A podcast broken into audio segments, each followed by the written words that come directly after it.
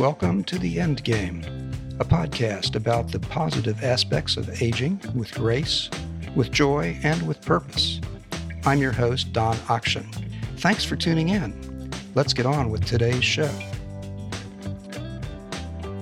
We have two special features for you today. I'll share with you an interview I did with Ana Tampanna, a life coach who specializes in helping women who are up to something but first, writer Amy Bernstein shares some hard earned wisdom about making the tough transition from work life to so called retirement life. In the run up to leaving full time work behind for good, retirement shimmers in the distance like a misty magical land, Shangri La or Brigadoon. As the hero of your own life, you imagine one day traveling to this land to be rejuvenated and liberated. You will find yourself at last.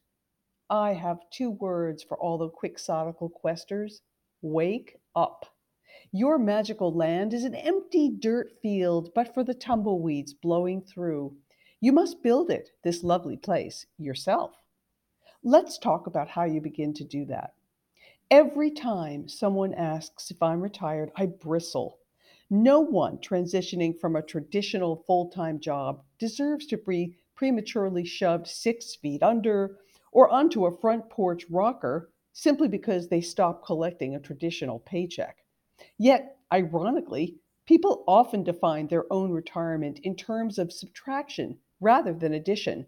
So many negative phrases are associated with retirement no paycheck, no schedule, no boss, or this one I'm out of bed and dressed. What more do you want? Since when are retirees indistinguishable from cranky 14 year olds? This isn't right.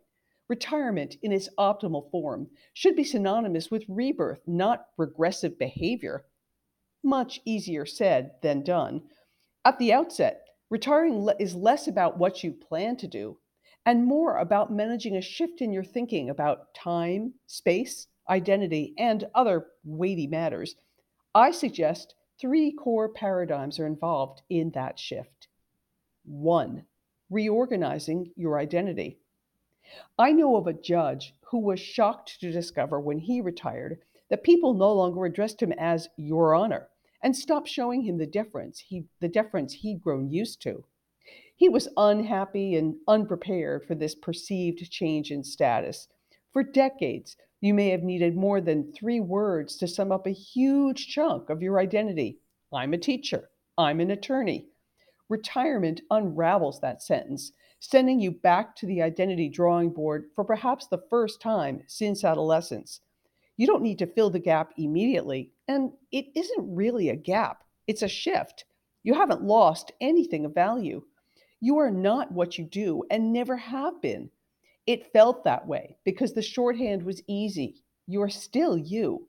Acknowledge that you are and always have been a human being first, and that you still claim many other identities spouse, parent, volunteer, artist, athlete. Retiring is an opportunity to reconceive your identity in richer, more complex ways.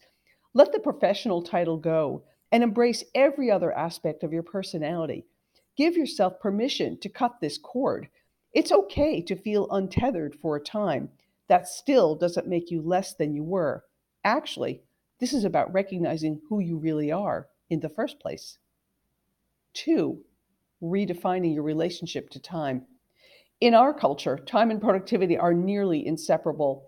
Work life segments time and measures productivity for you. But in retirement, you control the clock. The loosened bonds of time may give you psychological vertigo, bordering on panic, like bungee jumping off a cliff. On top of that, productivity will be uncoupled from time. In your work life, for instance, you devoted 11 hours a day to teaching, prepping for class, and grading papers. Productivity equal time, and vice versa.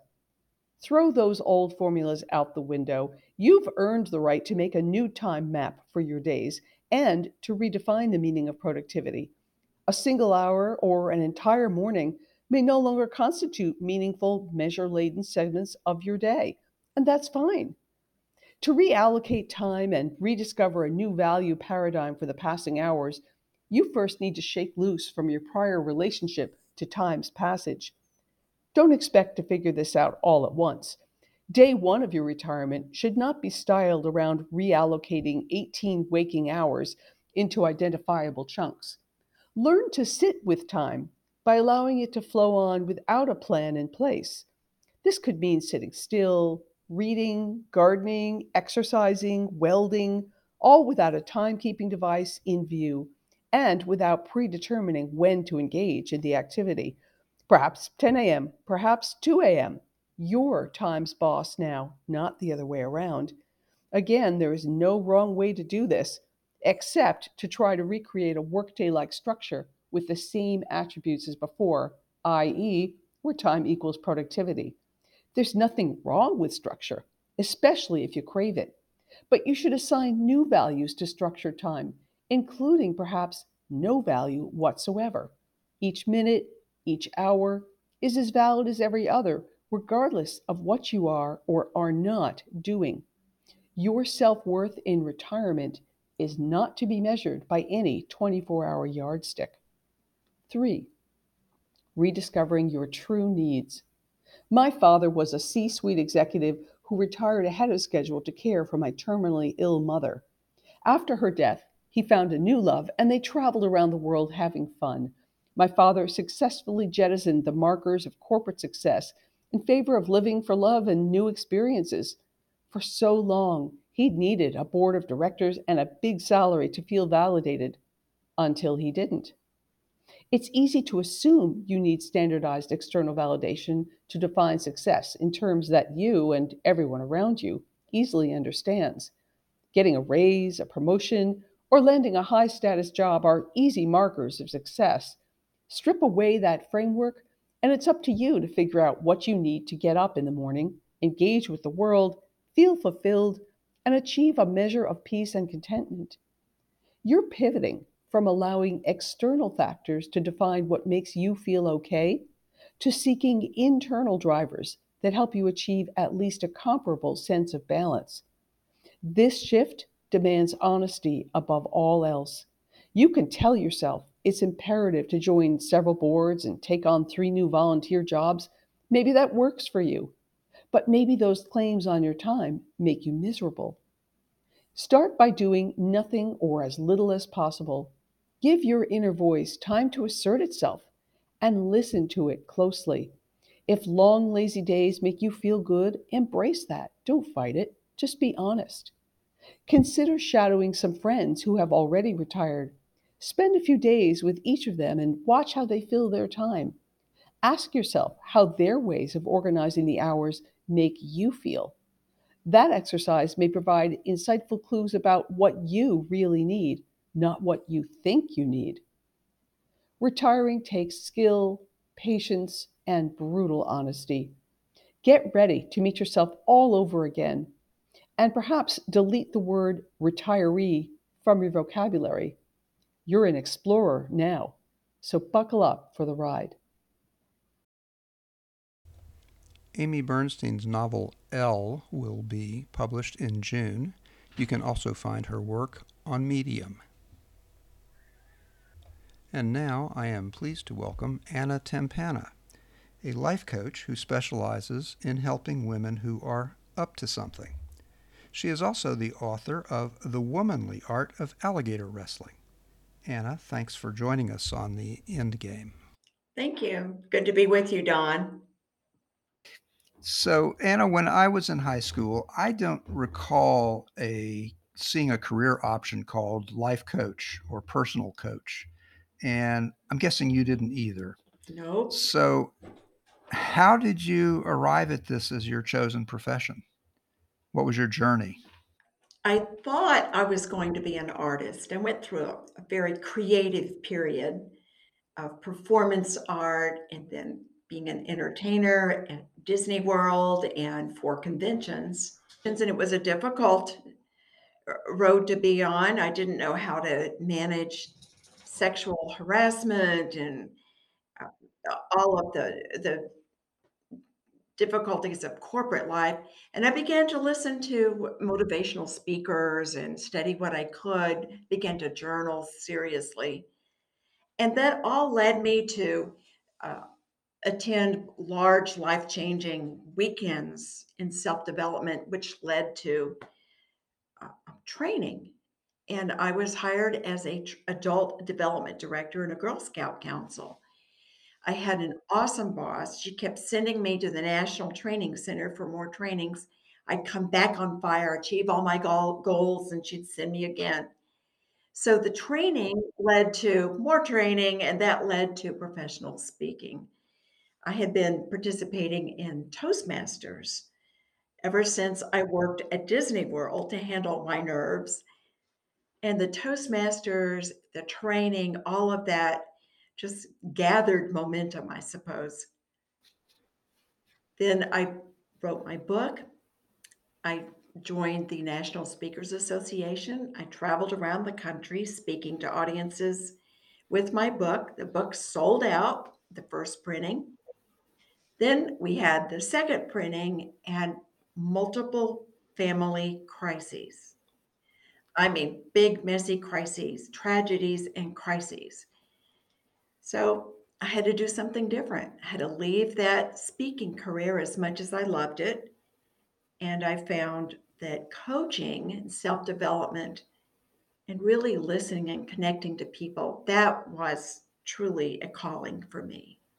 So I've been doing that since. Well, I congratulate you on having found that calling. Some of us uh, have a hard time finding it, I think. And I, I suspect that's a lot of what you talk to your clients about.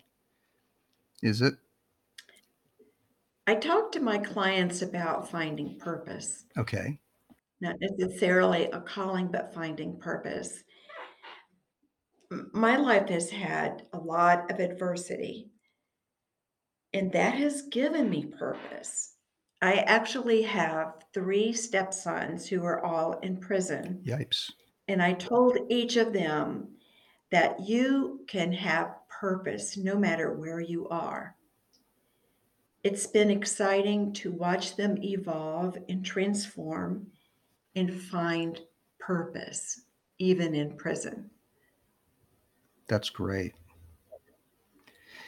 Um, I am curious th- that you seem to have focused your practice, aside from your stepsons, uh, almost exclusively on women. What was the thinking there?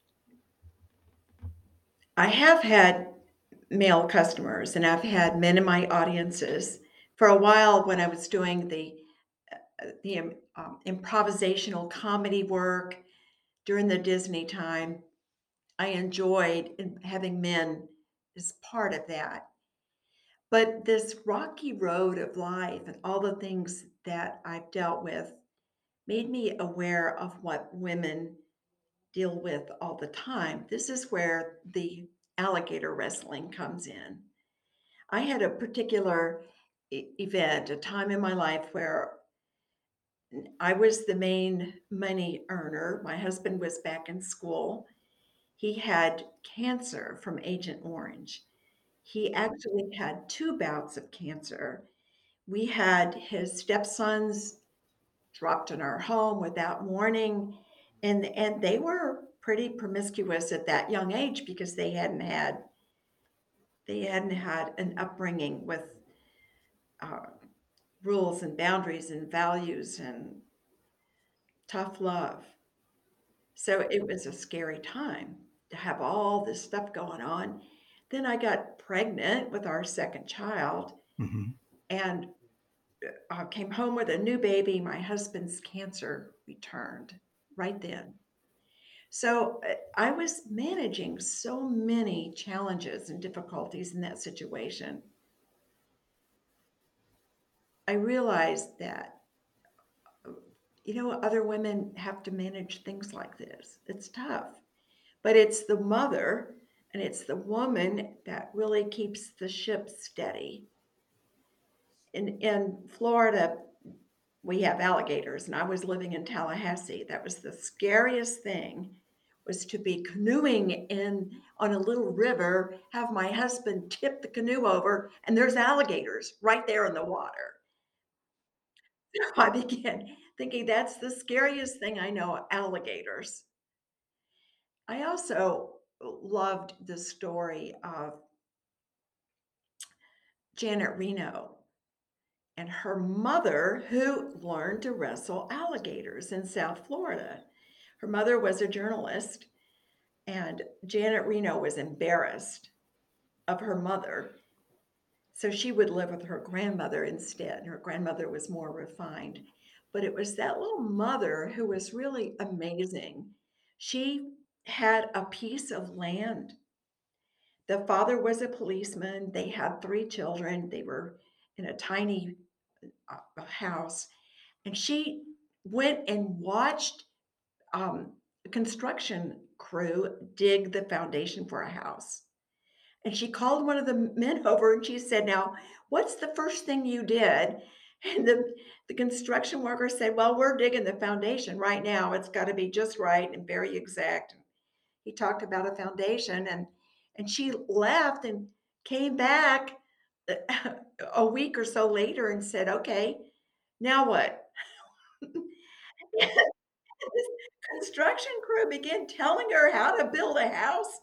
And did you know she did it? She built her own house.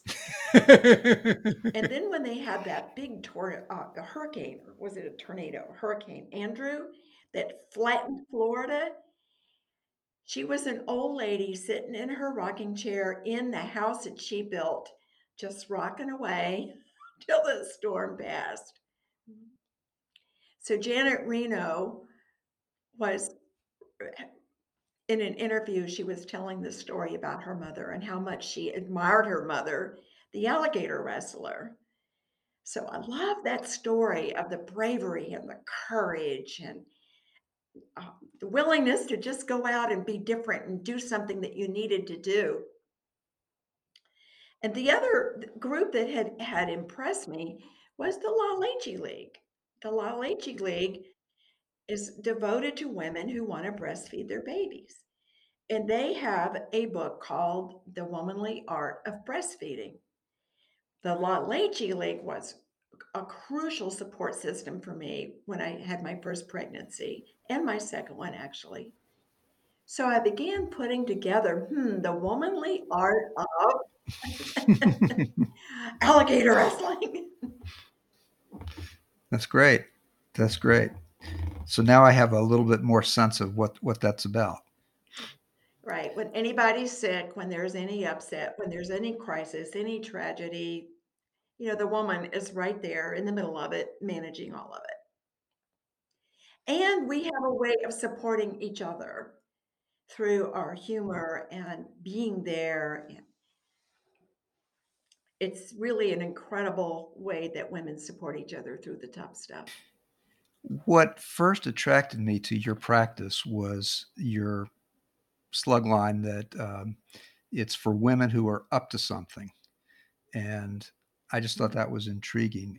Um, I gather that many of your clients are people who are accomplished professionals in one way or another, uh, lawyers and judges and so forth. Um, so is that what they're up to, or is are they up to something else, or what? I guess what I'm wondering is if these people are so accomplished, why are they seeking you out? What is it that you are offering that that they feel like they need? I've worked with three women attorneys. I know nothing of law. but women who have a purpose, sometimes and a family, sometimes and a husband, or sometimes no husband, but women who are managing a lot of big things in life often appreciate the opportunity to have a listener without judgment, mm. to ask them questions, which helps them see things from a different perspective. So I provide a safe space. I have a lot of coaching skills and tools. And I'm there to to ask questions so they can see what they didn't see before and make different choices that will get the results that they want in their life. And not all of my clients are attorneys or even women. They're not, definitely not all corporate. One woman that I love to work with is a woman who is a, how do I, she is an awesome leader. She's much younger than I am. And she has decided that she wants to break the poverty cycle in Winston-Salem, where I live. Now, Hmm. we have one of the biggest, the, the worst poverty uh, um, situations here. We have more children that go hun- hungry. We're the second to the bottom in terms of people dealing with hunger. And she has created an organization for young girls. They are often referred by their teachers in school because they were fighting, or maybe they self mutilate, or they get into trouble. And she invites those girls into her organization and provides leadership, communication skills. She has a staff that she's certified. She has an awesome board that guides her. And, and these girls truly eh, transform themselves. They become young women with a vision of education and a future that they didn't have before. Even the parents are educated. They learn about healthy eating and, and, and good communication skills. So, working with her is a total joy. And boy, is she up to something. Um, here's a question. Um, a lot of the people who listen to this podcast are closer to our own age, which is to say, retirement age or close to retirement age. Is it uh, too late for them to benefit from coaching? Oh, absolutely not. Absolutely not.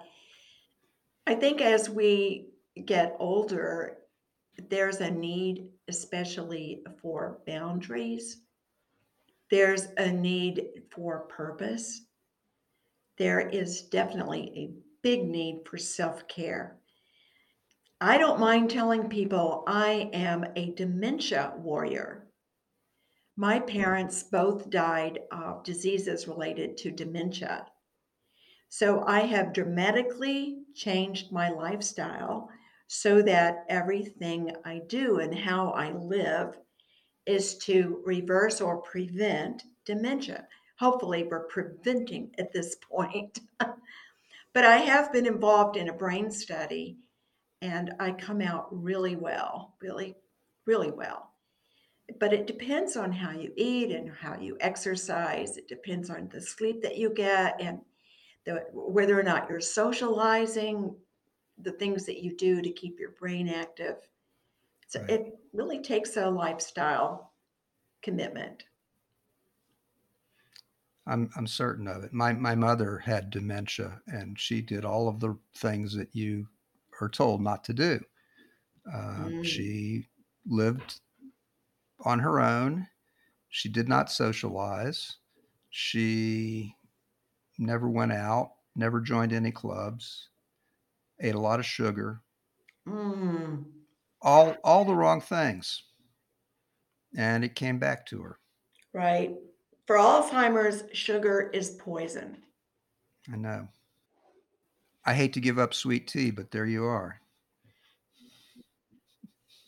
Oh, it's something to, you know, it, it's difficult to think of what you have to give up.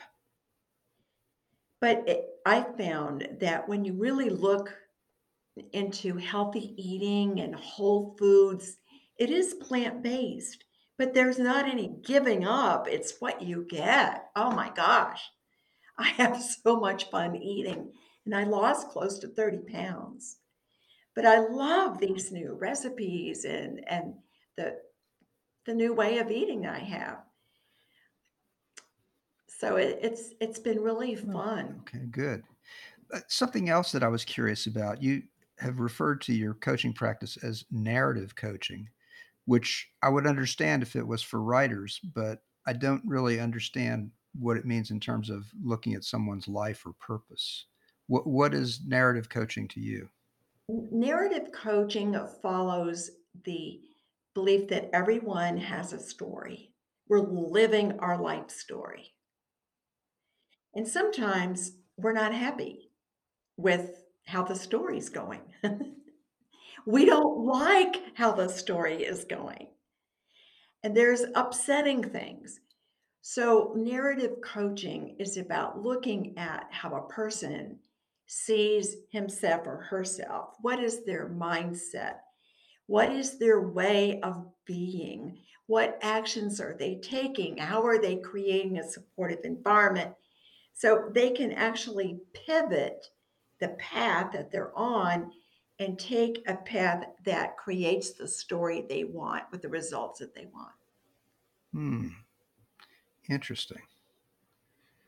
Um, something I know that you and I share is is one belief in common, and that is uh, a firm belief in the existence of the inner critic. Uh, mine has established permanent residence. Uh, I don't know about yours. Everybody has one that that rules the roost. So, um, what do you do for clients who have a, a, a problem with the inner critic, and, and how does that play out?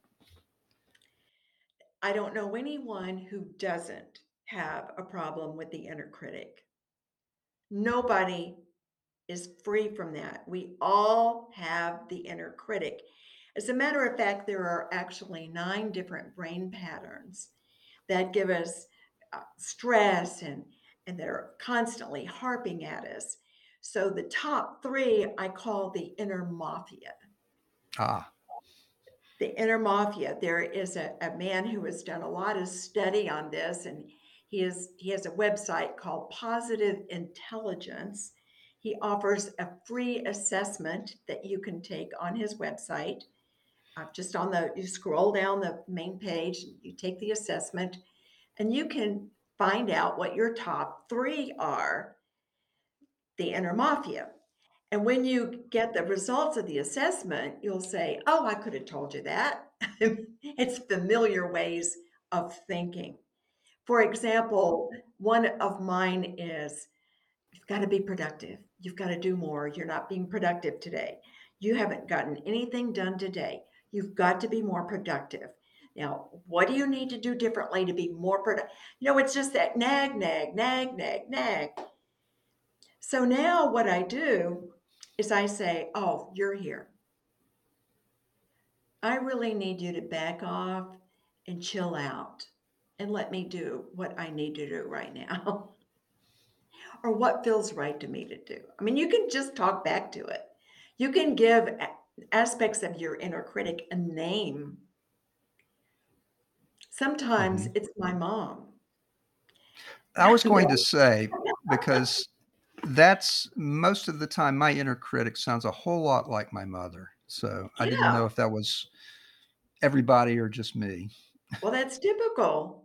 That's just typical. And you hear her criticism in your head. My mother would always show up when I was going to eat at a social event. or if well, she shows up all the time. But I, I, I will tell her, Mom, I need you to sit in the corner. Go sit in the corner. I, I'm really busy right now. She would tell you uh, not to not to mess up with the eating, or she would tell you not to eat. Oh, she would say, You can't have that. You'll get fat. You can't have that. Uh, You'll get fat. You can't have that. You'll get fat.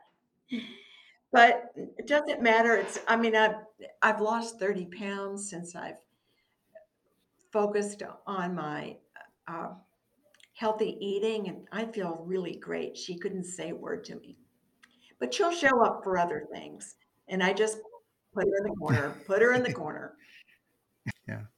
Well, I have I've actually tried to do just what you said and and tell the inner critic I I I appreciate you. I appreciate that you're trying to help me. Uh, I'll take it under advisement. Now shut up. Right. I had one client that gave hers names, and she had an aspect of her inner click, inner critic that was like Eeyore from Mm, Winnie yeah. the Pooh. and she called it Doomy. And Doomy would say, Why try? You're not going to make it. This is a failure and you haven't even started yet. so she would just talk to Doomy, say, Doomy, go find some soup to eat or something, you know, hush. Yeah. You can make it funny. And that takes some of the, the charge off of it. Is is part of your goal with your clients to get them past the inner critic and freeing themselves from it so they can be achieve more of what they're about? I re- what I say is manage it. It's always going to be there, but you can manage it. And using some of these techniques by always being aware, call it out, give it a name, be funny with it, tell it to sit in the corner. Those are all techniques of managing the inner critic. Okay. So then you're free to take a risk or do something, do do what you really want to do. It just frees you up. It's interesting because one of the um, though I attempt to tell my inner critic to to sit down, uh, it still manages to get to me. And what most often hits me is don't embarrass yourself. Uh, you know you're going to be you're going to look ridiculous, so don't embarrass yourself. And I have people tell me that there's so much more I could be if I could just get over that. Um, I noticed that you talk about helping women find their super self. Is that is that a similar concept to to to achieve purpose or to to get over the critics or to? What a lot of of women I find and this is probably true for men too but they worry about what other people will think. What will she think?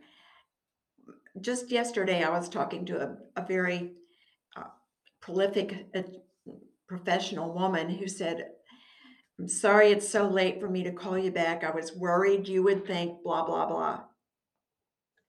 Or if I do such and such, what will people think?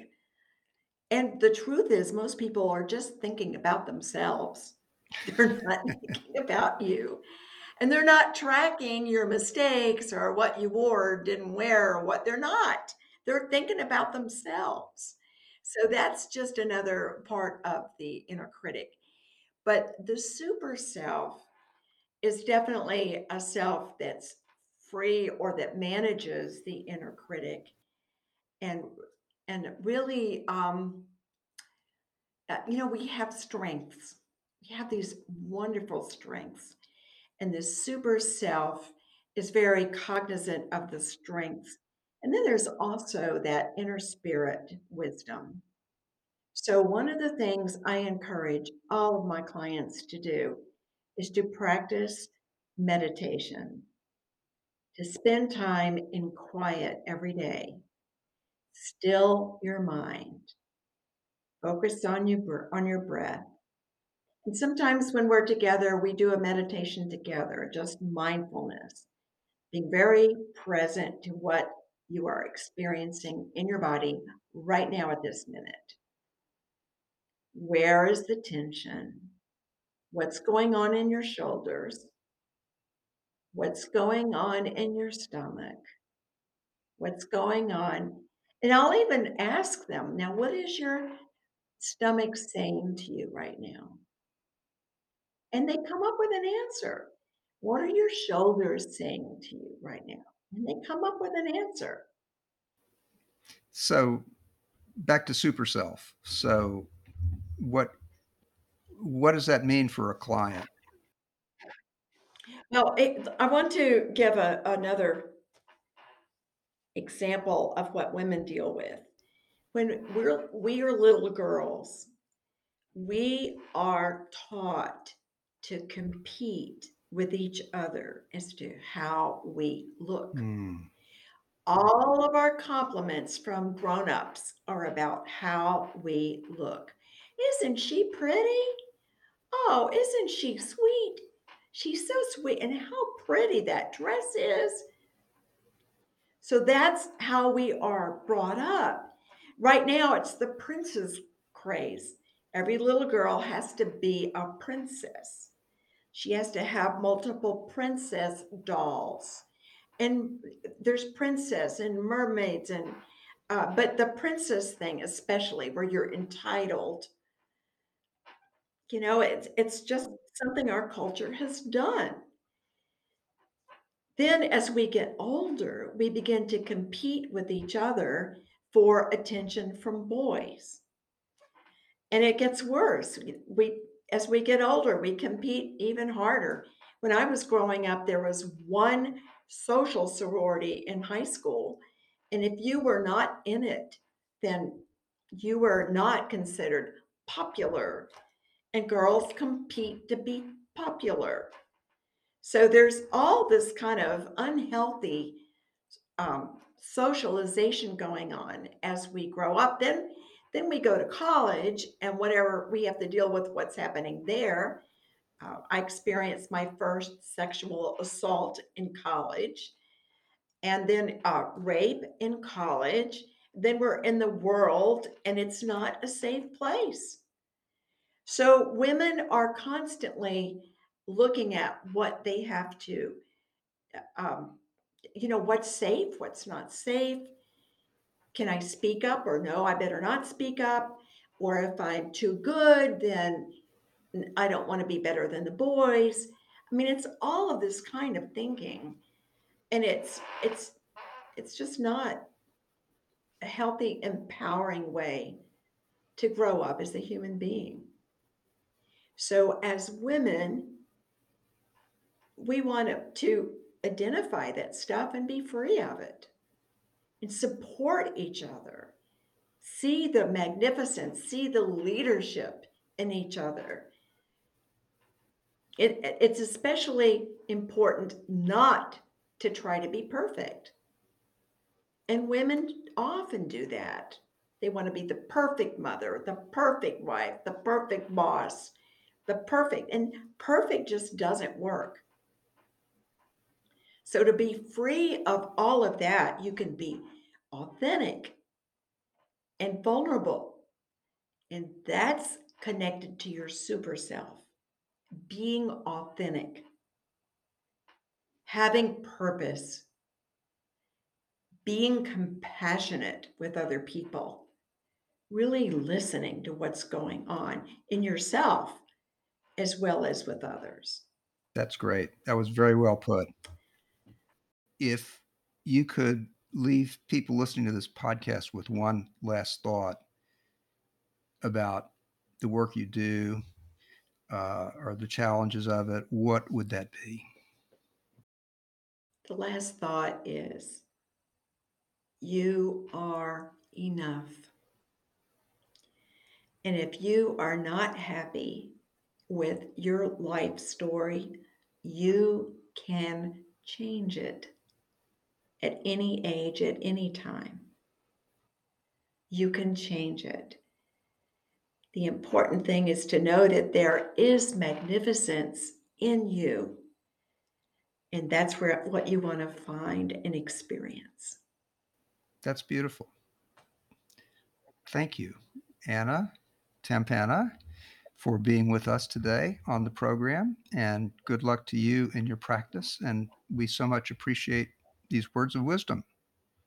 Thank you, Don. It was real pleasure being with you. I, I will encourage more people to listen to your podcast. I really think it's great. Thank you. Oh, I appreciate that. You can learn more about Ana Tampanna and her coaching practice on her website, Ana with one N, Tampanna with two N's, dot com. Thanks for listening to our podcast. You can also subscribe to our free weekly newsletter, The Endgame, at theendgame.substack.com. I'm Don Akchin, wishing you all the best in aging with grace, with joy, and with purpose. I hope you'll join us for future programs here at The Endgame.